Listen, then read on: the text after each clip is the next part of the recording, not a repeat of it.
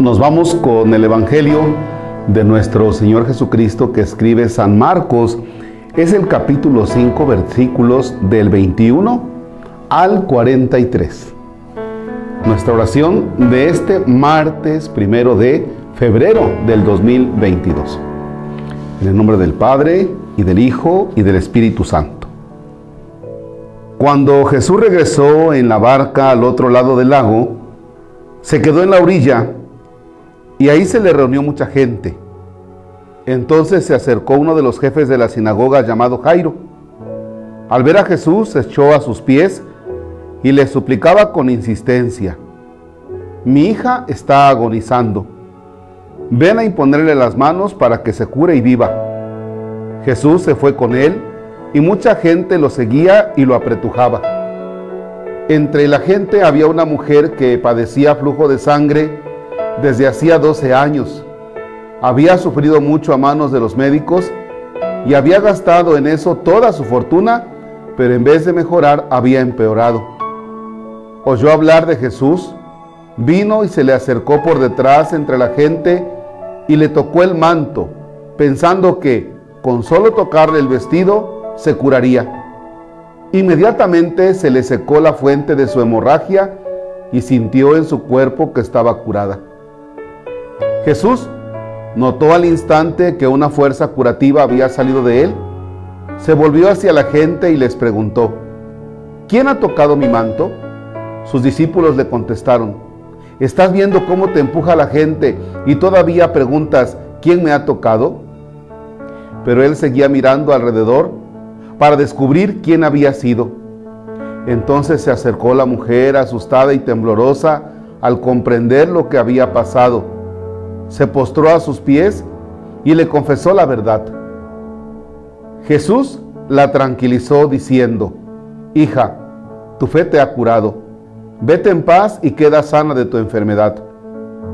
Todavía estaba hablando Jesús cuando unos criados llegaron de casa del jefe de la sinagoga para decirle a éste, ya se murió tu hija, ¿para qué sigues molestando al maestro?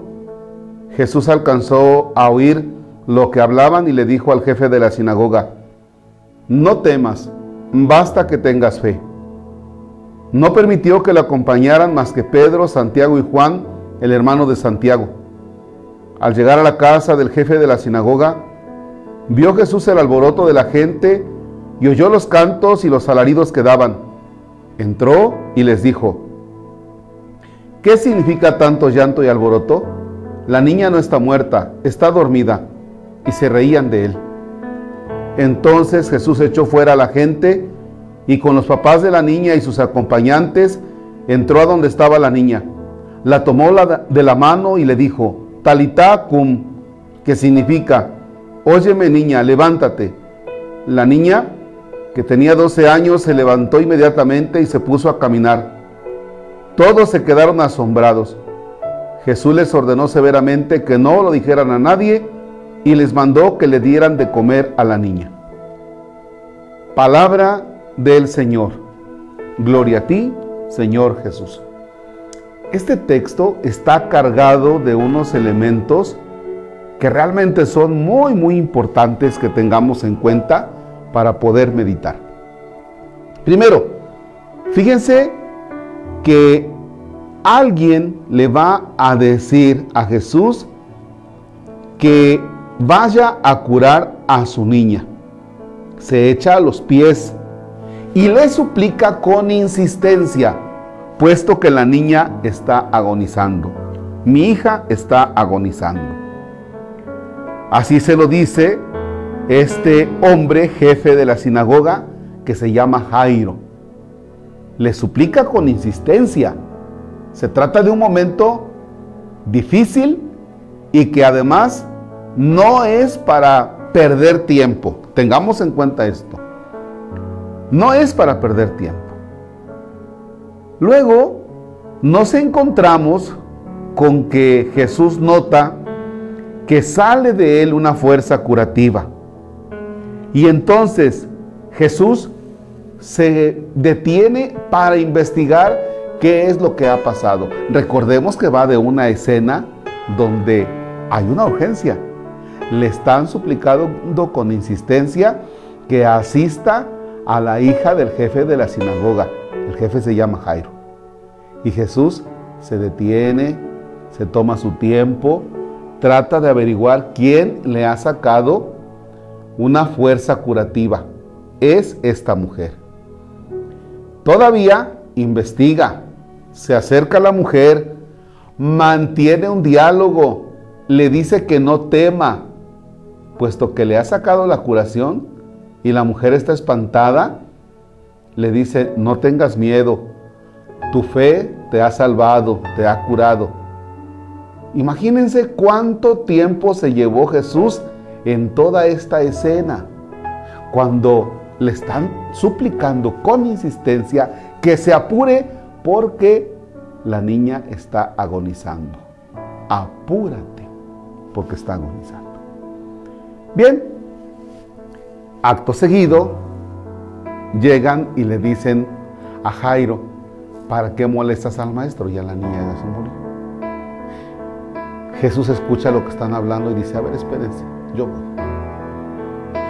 Va y ya sabemos el desenlace. Le dice a la niña, Talitacum, oye niña, yo te lo mando, levántate. La niña no está muerta, está dormida. ¿Qué significa tanto ¿Qué significa tanto movimiento? Y apárele.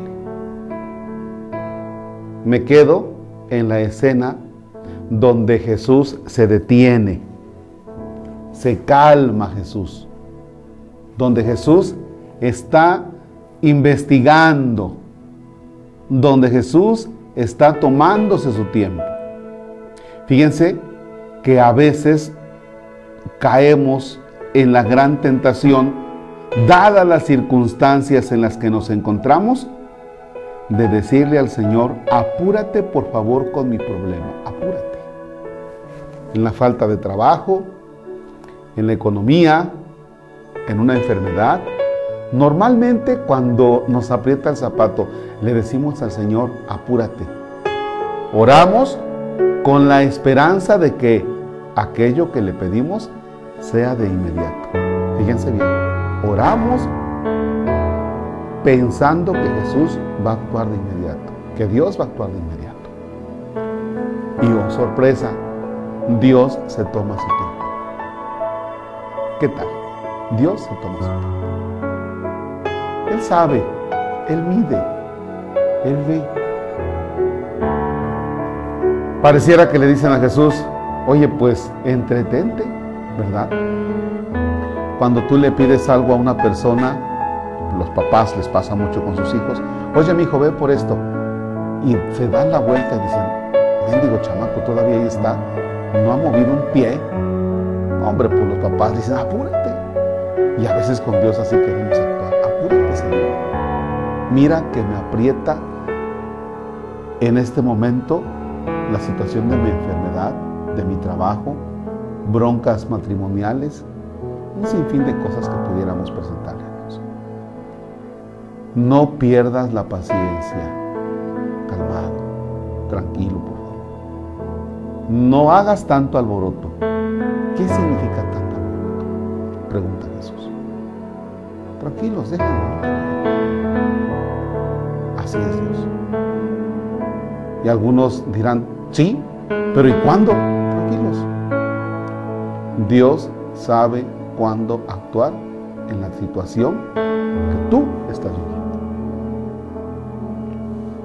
Padre nuestro que estás en el cielo, santificado sea tu nombre.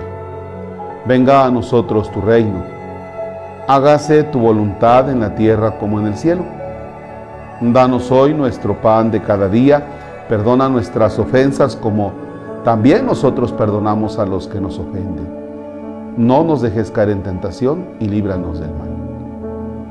Pongan sus manos, por favor, así como recibiendo algo. Oremos. Señor Dios nuestro, derrama tu bendición sobre las manos de estos hijos tuyos que significan el trabajo que van a desempeñar durante todo este mes. Te pedimos que en el inicio de este mes bendiga sus manos, su inteligencia, su persona. Cuídalos de todo mal. líbralos de los peligros y concédele, Señor, la abundancia de tus dones. Y la bendición del Padre y del Hijo y del Espíritu Santo. Amén. Que la divina providencia se extienda en cada instante y momento para que nunca nos falte casa, vestido y sustento. Feliz día, feliz mes.